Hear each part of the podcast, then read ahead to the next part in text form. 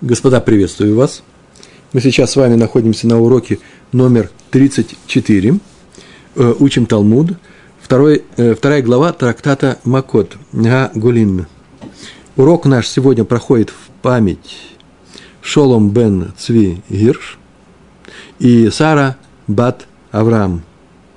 Э, мы учимся сегодня на странице вторая, одиннадцатого листа – Дав Юд Алиф, 11, Дав Юд Алиф, Амуд Бейт. На прошлом уроке мы с вами читали Мишну, проходили, учили. И эта Мишна состояла из четырех частей. Мишна – это законы, э, высказанные в э, специфической форме, и там было четыре части. Э, первая часть касалась убийцы – который выходит из города убежища, нечаянный убийца, да, так мы их называем, человек, который нечаянно убил другого еврея, и суд его приговорил к изгнанию в э, Ирмиклад, в городе убежище, и он из этого города убежища может выйти только со смертью первосвященника. Э, было несколько первосвященников, мы тоже это изучали – и вот о какой смерти говорится в этом законе, э, когда умер этот просвященник. И у нас э, была таблица на прошлом уроке, таблица номер один, мы сейчас ее тоже посмотрим. Э, и мы, ну, два слова скажем на эту тему. Умер просвященник, и слева, посмотрите, видите столбик, он умер до вынесения приговора, приговор заседал суд – выяснили, выясняли все обстоятельства этого нечаянного уби, убийства, постановили, что он таки было нечаянное, и вынесли, э, согласно Торе, постановление, приговор такой, что он должен, должен идти в Галут, изгнание, в город-убежище. Вот первосвященник умер до вынесения приговора, это называется э, завершение его суда, этого человека, или первосвященник умер после вынесения приговора. Так вот, если первосвященник умер до вынесения приговора – и от его смерти до вынесения приговора был еще некоторый э, отрезок времени, то нас интересует, успели ли назначить нового первосвященника на место умершего в Иерусалимском храме. И поэтому у нас есть э, два следующих столбца. Не назначили, ну или не успели назначить нового первосвященника на место умершего, и он так и не был назначен до вынесения приговора. В момент вынесения приговора его не было. Или же назначили нового первосвященника – Э, вместо умершего, э, и в момент вынесения приговора этот второй первосвященник э, был первосвященником в храме. Так вот, в первом случае, если первосвященник, первый первосвященник умер до вынесения приговора и не назначили вплоть до момента вынесения приговора, убийца никогда не выйдет из города убежища. Это первая строчка. А если успели назначить второго, и в момент вынесения приговора был второй первосвященник, не тот, который был в момент убийства – а тот, который был момент вынесения приговора, то со смертью этого второго первосвященника наш несчастный убийца, вот действительно не повезло человеку, он выходит, возвращается домой из города убежища. А если первосвященник умер после вынесения приговора, то смотрим только на то, что Э, он же был в момент убийства, поэтому не назначили нового просвященника на место умершего. Все равно все уже произошло после вынесения приговора. Или назначили, это уже никого не, не, никого не интересует, убийца не э, э, идет в Галут, если он не успел уйти в Галут. Повторяю, последняя строчка такова. Просвященник умер после вынесения приговора, имеется в виду сразу после него – и э, не назначили нового посвященника или назначили нового посвященника, убийца не идет в Галут. Почему? Потому что в момент внесения приговора был первосвященник, и, со, и если бы наш убийца успел добраться до города э, убежища, с этой смертью первосвященника он бы вышел, а теперь он не успел, но все равно он уже умер, первосвященник, и ему теперь даже не нужно никуда идти. Это была таблица у нас э, номер один, Напо- вспомнили, почему? Потому что сейчас, может быть, берем ее в сторону – э, эту таблицу, потому что сейчас может она нам еще немножко пригодиться. Вторая часть э, нашей Мишны.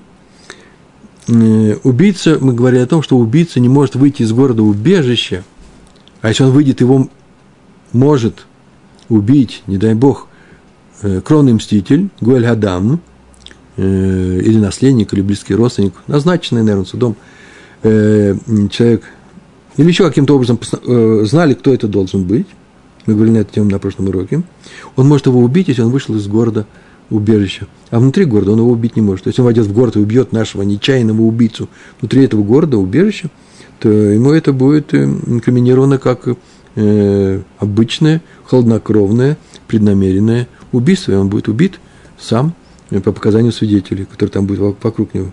Так вот, выйти из этого города он не может э, раньше срока, даже по самым требовательным э, причинам, э, например, для выполнения заповеди. Э, в родном городе у него единственная сестра выходит замуж, он не может пойти на свадьбу, э, э, пойти на бармицу к своим друзьям, или же какие еще у нас были причины. Э, некоторые говорят вообще, во всех случаях, даже если от него зависит э, судьба других евреев, если он даже самый ведущий военачальник э, всей еврейской истории, он не может пойти, чтобы враги пришли в, в нашу страну, чтобы поднять вой, войско и защитить, устроить защиту, прогнать этих врагов. Он ничего не может делать, пока не умрет первого священника. Но некоторые говорят, что на самом деле пикох нефиш, если смертельная опасность, то может выйти. Так, так, такое постановление. Третья часть пригородной зоны города убежища тоже дает убежище убийцы. Был город, где живут люди, э, в все шесть городов убежищ, и также остальные города, где жили, которые были даны при разделе земли колену Леви, они были устроены одинаковым образом. Вокруг них была зона одна – Э, некоторые пригородные зоны, и э, там нельзя было строить домов. Э, большинство, опираясь на Талмуд, говорят о том, что она была шириной в километр, 2000 локтей. И как сам город защищал убийцу этого от кровного мстителя, так и эта зона тоже. То есть убийца не мог, то есть кровный мститель не мог убить этого человека, который находится в этой пригородной зоне. Хотя там жить было нельзя, потому что там никто не жил. Значит, жить он должен был только в городе убежище, а там даже э, домов не было, зданий не было в этой пригородной зоне. Э, и, но мог выходить туда, и э, это, эта зона также его э, защищала, была убежищем, как и сам город. И это был третий закон. И четвертый закон. А что будет, если он выйдет из пригородной зоны? Так он был связан с третьим, да, с третьей частью законов. Обязан ли кровный мститель убивать убийцу? И поэтому сейчас посмотрим на вторую таблицу, на которой мы заканчивали прошлый урок. Значит, он вышел с пригородной зоны, вообще из города вышел с пригородной зоны. И может ли его убить кто-нибудь? Два мнения было, Раби Йосиа Глили и Раби Акива. Сначала будем говорить про мстителя – столбец со словом «мститель». Может ли он его убить? Мститель. Так вот, Раби Аглери сказал, что вообще-то у него есть заповедь. Так можно вычитать из Торы. Э, заповедь убить этого человека. Ну, чисто э, морально, конечно, э, трудно сказать, нельзя никому кого заставлять.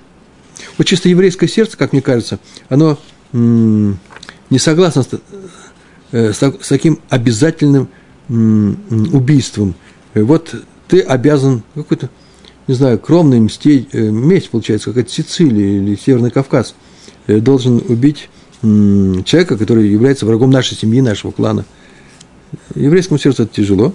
Вот Раби Йоси Аглили сказал, что Тора говорит, что заповедь убить этого убийцу, если он вышел из города убежища – заповедь его убить. А любой другой человек его может убить. Почему? Потому что сказано ему, он там должен сидеть и не высовываться, имеет право убить.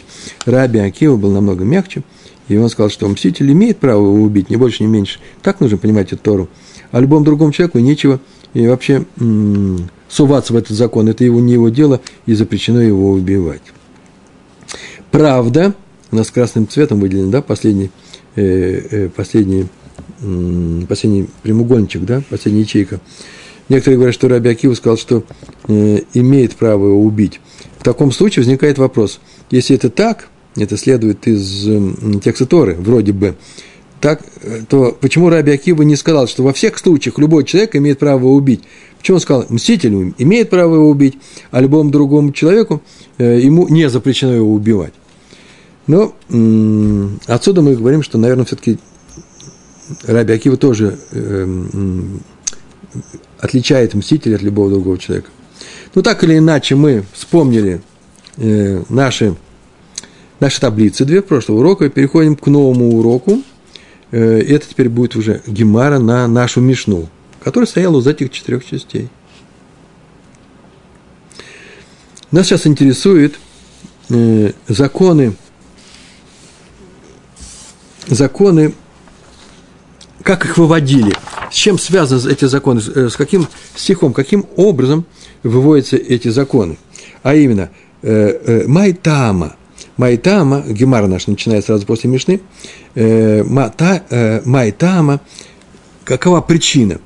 Обычно, если есть некоторый закон, после чего есть два слова, Майтама, то это означает не просто какова причина, это означает вот следующее – на каком стихе Торы, э, из стиха Торы мы это учим, этот закон, мы этот закон выводим.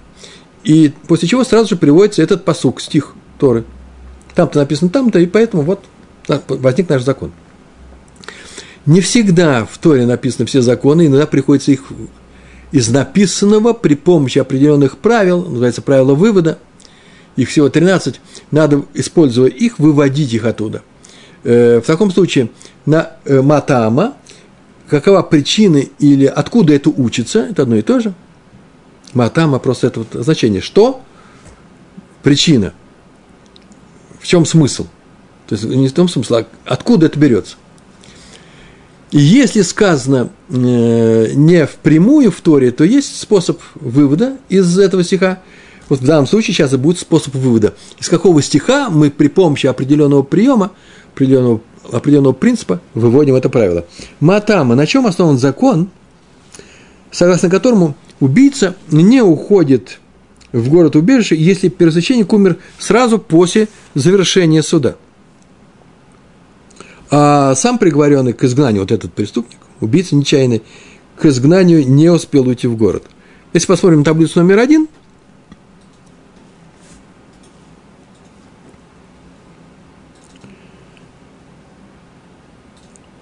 это будет не что иное, как нижняя строка, и э, первый столбец. Убийца не идет в голод.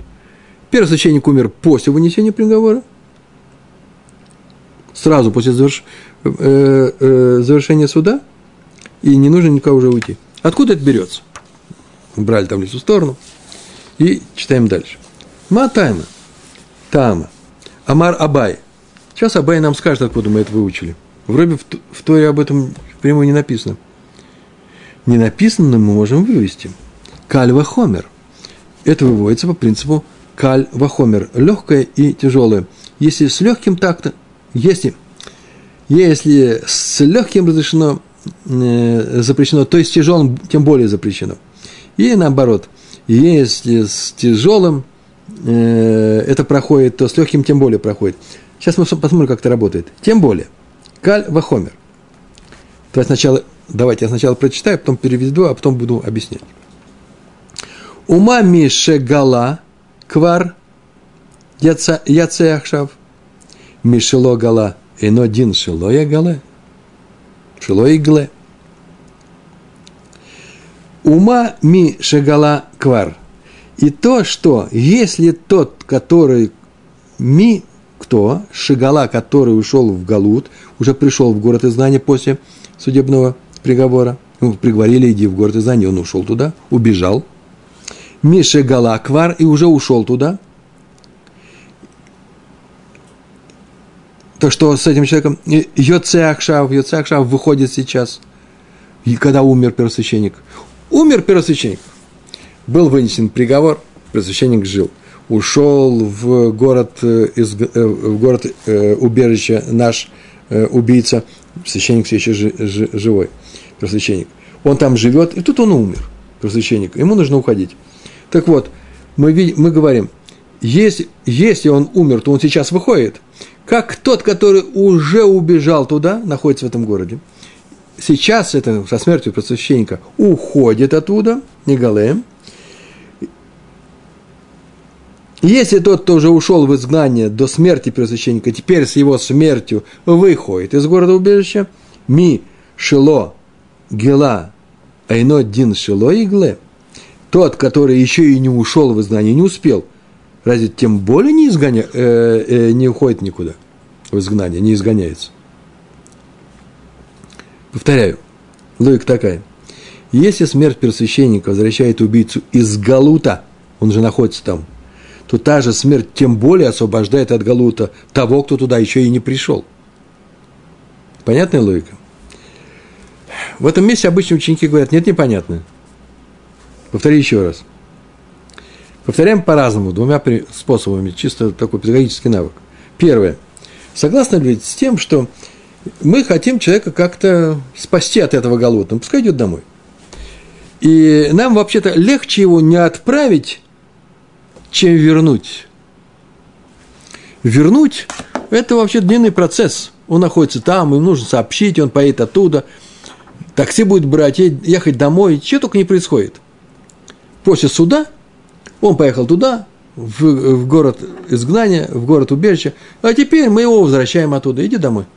Что проще, вернуть его оттуда или же даже и не посылать? Не посылать явно проще, правильно ведь? Зачем же теперь его посылать, если мы все равно его оттуда вернем? Священник умер. Первый священник уже умер. Еще можно так сказать. У нас есть первосвященник в момент вынесения приговора. Так вот, после его смерти никакого галута нет – независимо от того, где он находится, там уже в Галуте или здесь, до Галута. Смерть просвященника, после смерти просвященника нет Галута. Запомнили? Ему не нужно уйти. Вот на этом и основывается логика. Нам не нужен никакой галут, потому что после смерти его никакого галута нет ни там, ни здесь. Иди домой. Правда, Тософот спрашивает, очень интересное место. Я не знаю, я не уверен, что сейчас меня получится легко это объяснить. Тософот спрашивает, почему не применить это же правило, вот эту же логику и до случая, когда первосвященник умер до внесения приговора? Почему после такой смерти есть галут? Мы сейчас сами сказали, после смерти первосвященника нет галута. Если он умер после вынесения приговора. Почему то же самое нельзя сказать, если первосвященник умер до вынесения приговора? После смерти нет галута. И если до вынесения, так, так скажем, так скажем, если до вынесения приговора умер тот священник, который был в момент нечаянного убийства, то пусть идет в Галут, из которого никогда не выйдет. Ладно, хорошо, у вас нету священника, который был в момент убийства, в момент его нету, в момент вынесения приговора. Пускай вообще-то не идет. Почему так не сказать? Никто же так не говорит. Почему только с тем первосвященником, который умер после вынесения приговора? Ответ. Да очень простой ответ. Да ведь не Галут искупает грех – нечаянного убийства.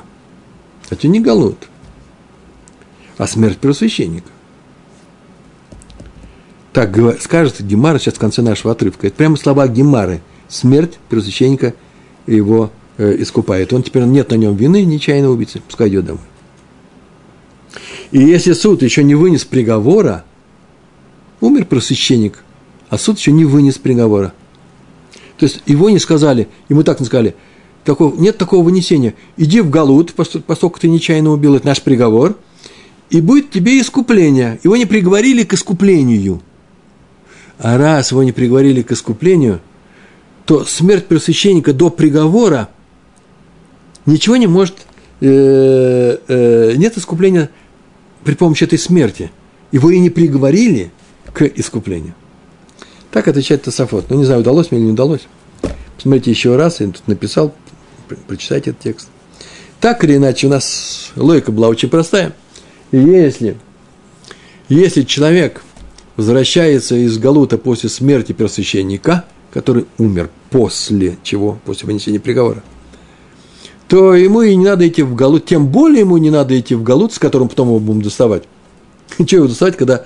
Ну, придет он в этот город, ему скажет, знаешь, что он умер, иди домой. Пришел сюда, иди домой. Так он может сказать, ну зачем мне сюда присылали? Это можно было сказать, иди домой, бросай ружье, иди, иди домой, идем домой. Еще сразу после вынесения приговора. Как только он умер. после вынесения он умер, вот и иди домой. Чем мне прислали? Если все зависит от него. Такая логика была простая. Гемара с такой логикой, конечно же, согласна, но у нее остается один маленький вопрос. Значит, вы говорите, так Гемара представляет, что все-таки, может быть, Галут искупает грех нечаянного убийцы. И там нужно побыть немного. Соками да побыть. Так она и говорит. Ведилма гай де... Э, так, э, так здесь у нас говорится. Ведилма гай де гала и капарлей. Де гала и капарлей. Изгнание искупает его вину. Возможно, что тот, кто был изгнан, искупил грех. Дилма, может быть. Ага, вот этот человек. Де гала – э, Дегала, э, он ушел в изгнание, и что он сделал? И каперлей, ему грех искуплен. Может быть, из того, что был в этом городе, только тогда искупается грех. Га дело э, гала ло, а тот, который не пошел в изгнание, нет, тому не искупается. Почему так нельзя сказать? Ну, пускай придет тому, хотя одной ногой постоит, чтобы искупился этот грех. И поэтому ваше объяснение, что же ему туда ходить, Умер первосвященник сразу после суда. Его приговорили к изгнанию. Чего же ему идти в этот город, э, э, если из него он пойдет домой? Пускай сейчас идет домой. Так мы говорим, может, есть возражение, может, пускай пойдет туда и хоть постоит там немножко, это и искупит он грех. Не грех, а э, грех нечаянного убийства тоже грех, наверное. Вы же помните, помните, мы говорили, что именно из-за того, что он что-то сделал в своей жизни, ему и дано было под руку вот это нечаянное убийство убить другого человека. Возможно. Так что не на ровном месте все происходит. И поэтому Гемара говорит, может быть, все-таки нужно сходить. А от это, на это Гемара отвечает. И это уже решение проблемы. Миди галутка мехапра. Разве, разве изгнание искупает? Разве нужно быть там, нужно быть одной ногой там постоять? Это будет его из, искупление? Метат коген гу де, э, э, де мехапра – смерть Коэна, ну, первосвященника в данном случае, она э, искупает. И отсюда мы так скажем, нет никакого преимущества у того, кто уже успел добраться до города изгнания и там находится, перед тем, кто еще туда не успел прийти. Никакого преимущества у него нету. Они в одинаковой ситуации. Раз в одинаковой ситуации, и тот, и другой могут идти домой. Более того, кто еще туда не ушел, вот он получает преимущество – перед, перед тем, кто уже успел уйти в голод. Ему не надо туда идти. Тут очень интересное замечание все приводят.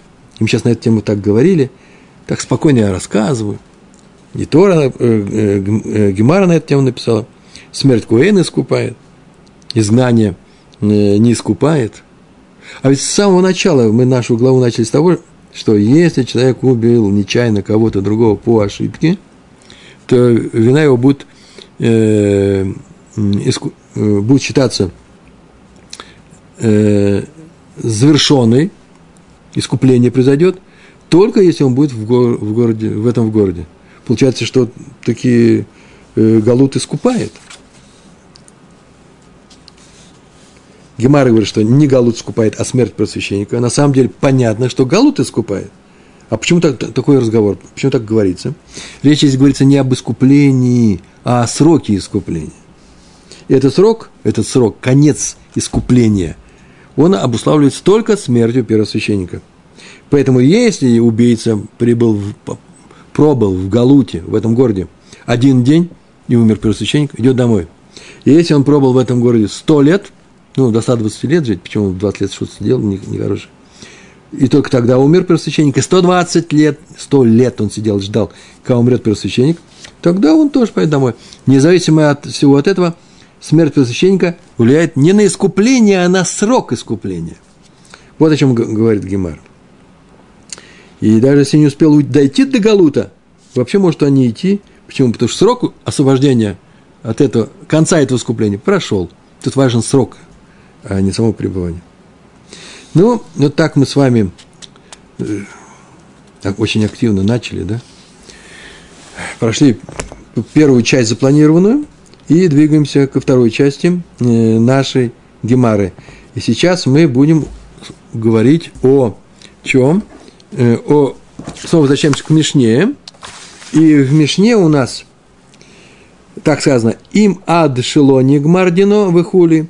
И если до завершения суда над этим убийцей умер первосвященник, и дальше там было так сказано, и назначили другого, после чего завершился суд над убийцей приговором к изгнанию, такой убийца возвращается со смертью вновь назначенного первосвященника, не первого, а второго, тот, который был в момент э, убийства, несмотря на то, что э, его не было, он не был просвященником в момент убийства. Да? Э, ну, можно посмотреть таблицу, а можно не смотреть таблицу. Давайте не будем смотреть, это то же самое. Э, давайте посмотрим таблицу. Первая таблица. Умер первосвященник. Э, первосвященник умер до вынесения приговора. И э, вот эта строчка смотрим. Первая строчка, да? И последний столбец. Э, назначили нового первосвященника на место умершего. Вернется, умрет второй первосвященник. Именно он был в момент, оставляем таблицу в сторону, именно он был в момент э, вынесения приговора. Нам не важно, какой первосвященник был в момент э, убийства нечаянного, нам важно, какой первосвященник был в момент вынесения приговора. Так было написано. Мана Ганы Милы. Откуда эти слова? Мана Ганы э, Милы. Откуда мы это учим? Там было Майтама. Здесь по-другому сказано. Откуда это? Анна Милая, эти слова, откуда это учится? Из такого стиха Торы, это правило учит, что если пресвященника не было в момент убийства, но он был во время переговора, то его смерть возвращает убийца, убийцу из Галута. Именно второй просвященник, который был в момент вынесения приговора. Амар Раф Кагана. Так сказал Раф Кагана. Дамар Кра. Он сказал, вот откуда учится. Из того, что сказал Кра. Стих. Как сказал стих. Какой стих? Бамидбар, 35 глава, 25 стих. Ну, мы все время с этим стихом связаны, с 35 главой тоже. Там так написано. Ваешав ба ад мот га коген га гадоль, ашер машахото, бешемен га кодеш. Снова. Если убьет человек другого по ошибке, и он будет присужден к изгнанию, там так написано, Ваеша, к изгнанию в городе убежище, Ваешав ба, и будет жить, Яшав сидеть, слово Йошев сидит, Ваешав и будет там жить, ба в этом городе, городе убежище, а дмот акуген гагадоль, до смерти первого священника. А дальше написаны странные слова. Ашер машахото бешема накодыш до смерти пресвященника, которого помазал святым маслом. Ну, понятно, что здесь рассказано о масле, э, который, нас, э, который был сделано э, пророком Муше, для таких случаев, для помазания первосвященников, потом и царей, для помазания первосвященника храма. Для Аарона он это сделал, это масло, для своего брата.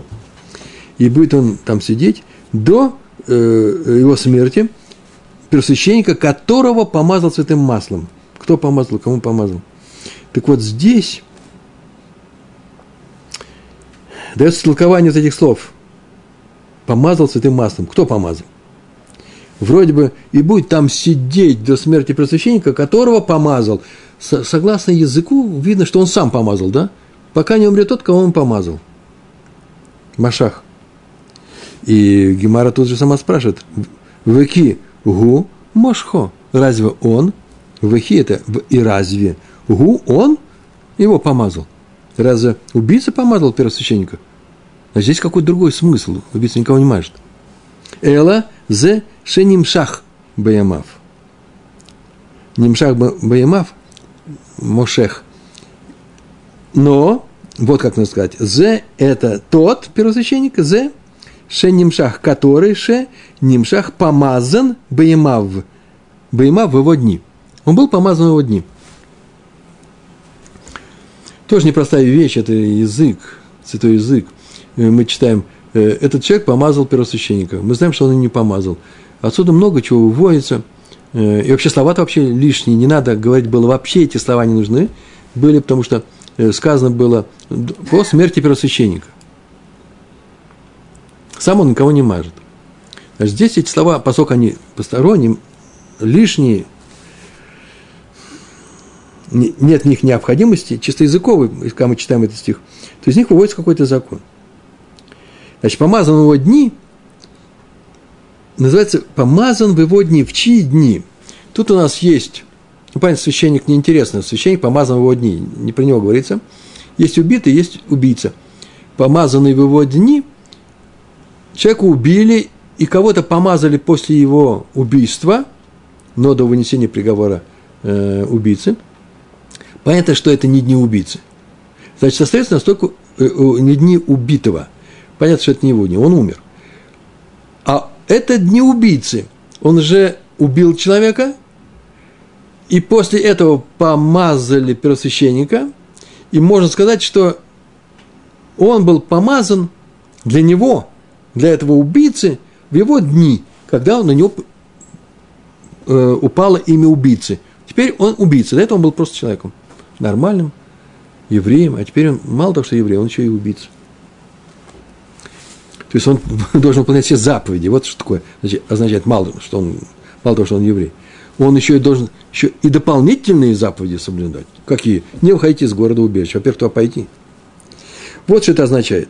Это тот пресвященник, который помазан в, в его дни, э, после того, как этот человек стал убийцей. Вот что это означает.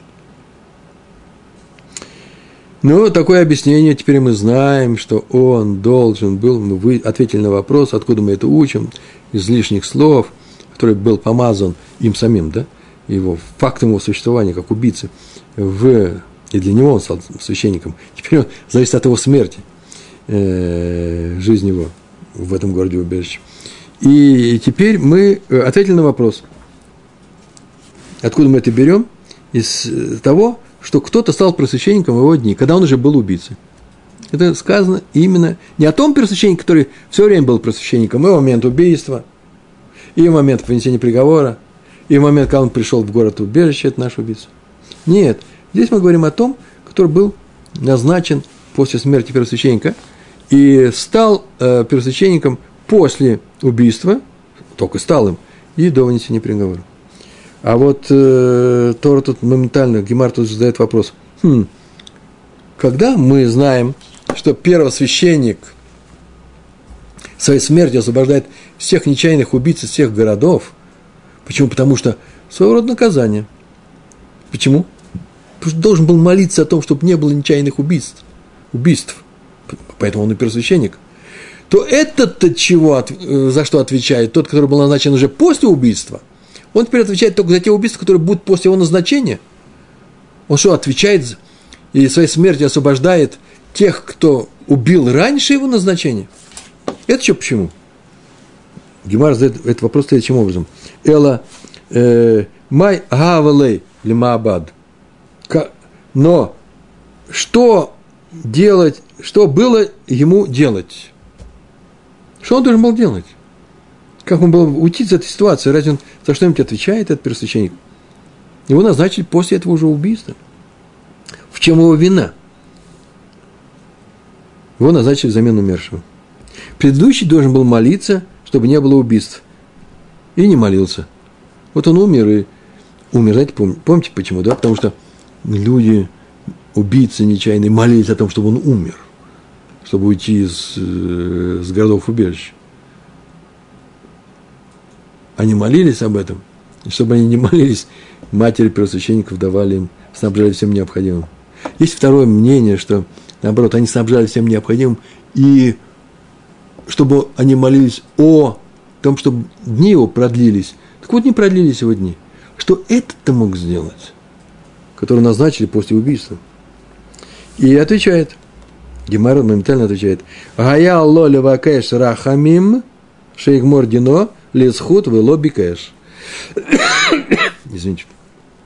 Аяло, он должен был, было ему, должен был Левакаеш просить Рахамим милосердие у небес, Шейгмор, Дино, чтобы закончился его суд, чтобы вынесли приговор, Лесхут, с оправда... оправдательный приговор.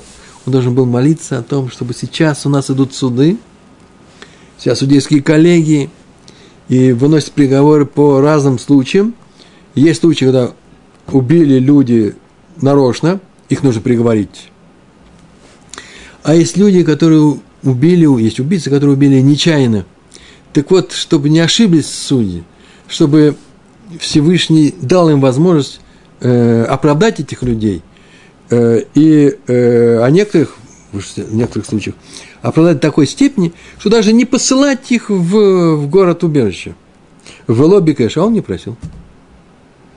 Откуда мы знаем, что он не просил? Сейчас придет этот первосвященник и скажет, вы что здесь делаете? Изучайте Гемару, да? Про меня изучайте Гемару. И говорите, да, мне назначили после э, смерти первосвященника, вот в вашем случае, вот видите, вот убийца, еще не было вынесения переговора, меня назначили, я не мог отказаться, и я и хотел, и что теперь вы хотели, хотите сказать, что я не просил о том, чтобы его освободили от этого города убежища? На что мы ему спокойно отвечаем, да, но его не освободили, значит, не просил. Значит, не просил так, что его, что, что его освободили. По факту, по самому факту того, что он пошел в город убежище, мы говорим, что у тебя ничего не получилось. И поэтому он будет ждать теперь твоей смерти. Ни больше, ни меньше. Ну, маленькое замечание. Но мы знаем, что если все-таки первосвященник был назначен после вынесения приговора, то его, нет его вины за приговор, ведь он не мог просить о смягчении приговора. Поэтому его смерть не возвращает убийцу. Вот такой, такая фраза сейчас вам скажу. Понятно она будет? Понятно, что первосвященник не должен молиться, чтобы судьи ошиблись. Ой, ошибитесь и скажите так, чтобы ему не нужно быть идти в Галут. Нужно ему идти в Галут, а пускай его освободят. Вынести ему оправдательный приговор. Он убил по ошибке.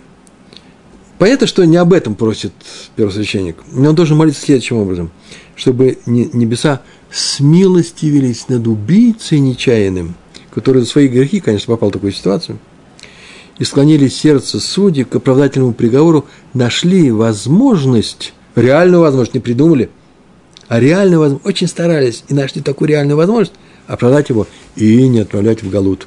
Вот в таком случае э, ты выполнил свою миссию первосвященника. А его отправили в Галут, значит, ты ничего не выполнил. Ну, теперь сиди и жди, как, а он будет молиться по первому варианту, чтобы ты умер, не дай Бог – а по второму варианту эти убийцы будут молиться о том, чтобы ты жил, понятно, чтобы ты жил. Но, наверное, недостаточно они молились. Поэтому тебе придется умереть когда-то. Следующая тема нашей Гемара. Амар Абай, говорит Абай. Наш Абай говорит следующую фразу. Ой, очень интересный текст. Мы на нем сейчас раз будем заканчивать. Накетинан. Накетинан – это значит, э, мы выучили по традиции следующий закон – после этих слов всегда идет какой-то закон. По традиции, не из какого из стиха, но э, опирались на этот стих, а выучили закон, потому что нас так научили наши э, предыдущие поколения наших э, учителей, мудрецов. А вот Эйну с, э, с Синая, с горы Синай. Там такой закон учится. Смотрите, какой закон. Нигмар дино вамет – Молихин эт ацмутав лешам. Ух, тяжелый закон какой. Нигмар Дино, приговорили его к суду. Ты нечаянный убийца, идешь в город убежище. Вам это, а он умер. После вынесения приговора. Прежде чем ушел в изгнание. Что делают? Молихин эт ацмутав лишам. Тащат его кости туда.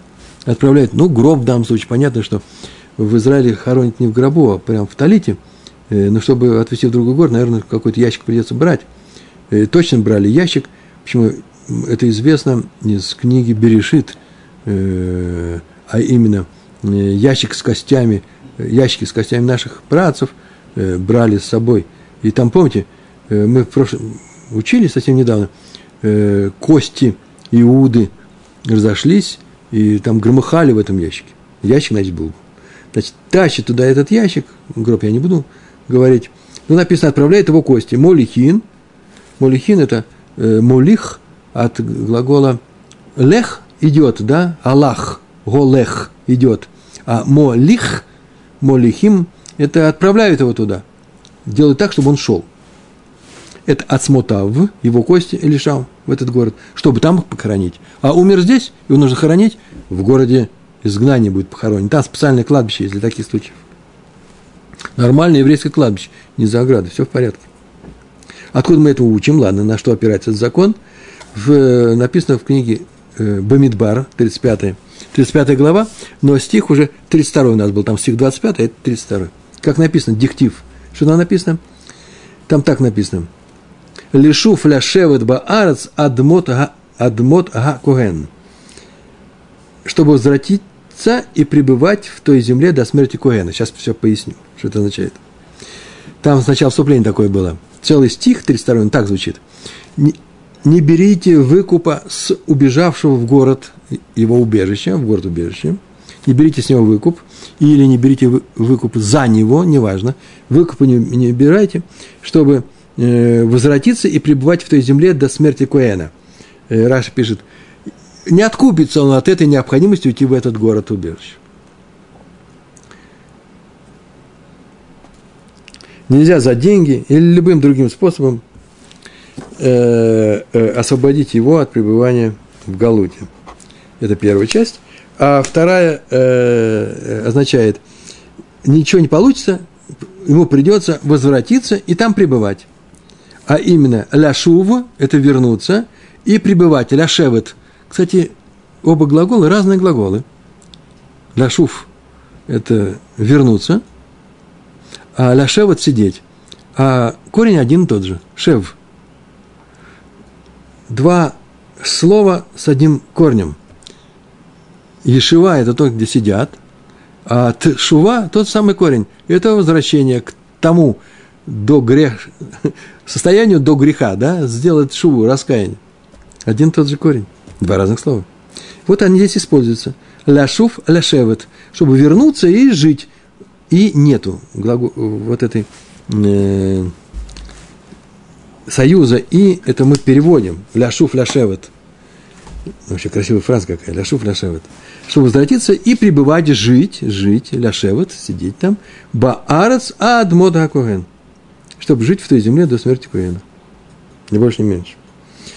Мы видим, что пребывание, то есть пребывание, житье и возвращение, э, возврат восходит к одному корню. Отметили, отметили, очень хорошо. А что, э, как теперь этот стих трактуется? Как отсюда мы видим, что даже кости его туда везут? А вот как. Везо ги, везо гу, здесь написано, везо гу ешива шихибарец. Так написано, да? Ляшевет барец. Зачем барец? Жить в земле до смерти Коэна. Понятно, что жить в стране, жить вместе. Но тут это толкование сейчас будет, не прямой смысл. Везагу ешива шигибарец. Что это еще за пребывание в земле? В данном случае я всегда перевожу Эрс как страна Израиля, многие как земля Израиля. Э, Эрс Мицраем э, я перевожу как страна Египта. Э, многие люди переводят как земля Египта, но здесь я не могу перевести страна. Это самая настоящая земля, карка – согласно этому толкованию. Ба арец, ба, э, э, ляшевет ба арец, в земле. Толкование. Ведь стиху, стиху достаточно было бы сказать, короче, чтобы возвратился в ту землю. Сказано, знаете, о ком говорится? О том убийце нечаянном, который убил кого-то, утверждает, что он убил нечаянно, и поэтому бежит в город изгнания, уж там точно не может его убить э, кровный мститель. А некоторые говорят, вообще все бежали в город изгнания, даже намеренные убийцы бежали туда. После чего его вызывают на место преступления в суд, под охраной, может быть, и э, судят его. Он сейчас находится уже не в городе изгнания. И если он убил нечаянно, суд постановляет теперь ты должен бежать в этот город изгнания, тебя будут сопровождать наши люди, два человека, все как мы с вами учили. И он возвращается. Вот вы присудили для возврата, чтобы там он сидел, чтобы там он жил, в земле. Но почему в земле? Достаточно было сказать, чтобы он, чтобы он что? Э, чтобы возвратился в эту землю. Почему нужно сказать, что и жил там? Мы уже знаем, что он там должен жить. В Галут. Зачем сказано вот этот ляшевет? Уже было это в стихах до этого 32 стиха. Лишнее слово это используется для закона о могиле, чтобы жить в земле. Веза гу ишива шиги баарец, гаве умер, так скажи, будь сказавшим, скажи так, зо кура, это могила. если он умер до изгнания, его хоронят в городе у убежища, в котором он будет теперь и находиться. Вот как трактуется этот стих. Все теперь понятно, да? Э, очень хорошо. Мы это написали, э, мы это э, Тана учили в Барайте. У нас есть такая Барайта. Сейчас будет продолжение. Значит, э, сейчас мы с вами знаем, что приговорили к городу убежищу Ирмиклад после постановления суда. И э, умер первосвященник, и, и первосвященник еще не умер, и вроде бы можно отвезти его домой. Нет, пока не умер первосвященник, он оттуда не выйдет. В любом виде, э, в живом или мертвом. Такое постановление. А в мертвом виде он оттуда выйдет или не выйдет? Вот вопрос наш следующий, да, может быть. Ну, так или иначе, учили в Барайте. Тана. Мет кодом шемет куген гадоль. Мет кодом умер раньше, чем умер первосвященник. Умер в этом городе. Или же, извините. Ну, сейчас хорошо, сейчас мы поговорим. Умер раньше, чем э, умер первосвященник. Там его и похоронят. Вот о чем я хочу сказать. Сейчас мы узнаем об этом. То же самое. И когда он там его похоронит, его может будет забрать, а тут только только после смерти просвященника. Вот мы и ответили на вопрос, что делать с человеком, который умер до города изгнания, просвященник жив, его отправили туда, и там его похоронили. Когда он оттуда выйдет, можно забирать или, нельзя? Оказывается, вот наша Барайта говорит о том, что очень даже можно, но только после смерти первосвященника. Нашей Барайте говорится немножко о другом случае, а именно, он там и умер, в этом городе. Первосвященник живой, он умер в этом городе. И что? Мед кодом шемет куэн гадоль. Если убийца умер раньше, чем умер первосвященник, то убийцу хоронят в городе убежище. Молихин ацмотав аль киврей авотав. Но после смерти первосвященника отправляют кости этого убийцу, этого убийцы, чтобы что сделать с этим костями? Чтобы похоронить среди могил его предков. Аль киврей авотав. К э, э, Асмутав к, отправляет его, чтобы на могилы его отцов. Вот привели. Откуда мы это знаем? Дихтив, как написано, это 28 стих, то есть 35 главы. Ешув Гароцех Эль Эрец Ахузату после смерти просвященника, так там было сказано, убийца возвратится в землю своего владения. Так у нас был 28 э, стихе написано, после смерти просвященника возвратится в землю своего владения. Зачем сказано о том, э, э, э, Ешув возвратится в землю своего владения? Что это такое за возвращение в землю своего владения? Эзо ги ешива шиги бараца хузату. Что это возвращение в землю своего владения? Гавы умер, так говорит стих, за зоквура. Зоквура это означает, это могила. Какая могила? Которую можно перевести, которую можно перевести после его смерти. В земле своего владения народнее представляется вообще-то избыточным. Не нужно говорить, нужно было сказать, э, чтобы похоронить его, чтобы, отправляет оттуда кости этого убийцы. Ну, на, домой, куда угодно. Зачем нужно говорить о том, что именно в землю своего владения, на родину? А раз они лишние, то мы говорим о том, что отсюда мы учим то, что его, э, его можно вернуть на родное его кладбище, где у него там аллея, э, могилы его предков, родовое их э, захоронение. Вот некоторые учителя учат, что возвращать его на родину, вообще-то его кости не обязательно. Можно не возвращать. Но где человек похоронил, похоронили, ну не, э, ну не мешают мертвым. Вообще с захоронениями нужно быть осторожным. Не трогают эти захоронения. А вот другие считают, что нет такого закон Торы, э, приказ Торы. Мэри так пишет, Рамбам так выводит. Причем в этом городе, убежище, он должен пребывать только до смерти э, первосвященника, который был в момент его вынесения этого приговора. Отсюда, кстати, я могу выучить, согласно этим учителям. Что я могу выучить? Мэйри Рамбам. Что если он там захочет остаться, его нельзя там оставаться. Его нужно уйти оттуда. Другое дело, что, может быть, ему потом может, можно туда вернуться, но уйти оттуда он обязан. А по первому мнению, что не надо возвращать э, э, его кости из могилы, можно возвратить, можно не возвратить. Раньше нельзя возвращать смерти первосвященника, раньше смерти. То я учу, что он может, там может и остаться. Ну, влюбился, в, до, э, влюбился, сделал ему дух с дочерью э, Леви, да он сам был Леви. И он там остался жить, теперь он Леви, он там живет. Почему он там нельзя вернуться? Но, по крайней мере, наша бара – это уж точно источник закона, согласно которому можно извлечь из земли гроб с останками и принести их на родину умершего. Вот это единственная бара во всей Гемаре, где мы это можем учить. Мы знаем об этом, да? Что многие, э, и часто такое бывало, умер где-то человек, того там захоронили, и его на родину, в его общину перевозят этот гроб, уже из земли достают. А в некоторых случаях перевозят даже э, в Израиль. Ну, чтобы завершить урок, закончим на такой позитивной, что ли, ноте. Как видим, искупление помогает также и мертвым. Закончилось его искупление. Пока он, первосвященник еще не умер, его могила будет там. Все еще искупления еще нет, еще не завершено. Зато за тот нечаянный грех нечаянного убийца, убийства.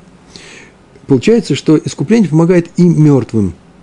Отсюда мы, э, происходит закон, именно отсюда происходит закон, что мы помогаем искупить, искупить, искупить вину, ну не грех, вину э, уже умерших людей.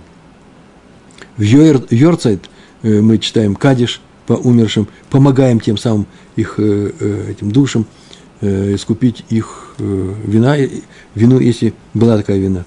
А она всегда была. А еще главное, что обычай, об этом пишет Рамбам, даем деньги в Йом-Кипур, именно в Йом-Кипур очень важно давать деньги в, для тех умерших, которому мы будем говорить «Искор».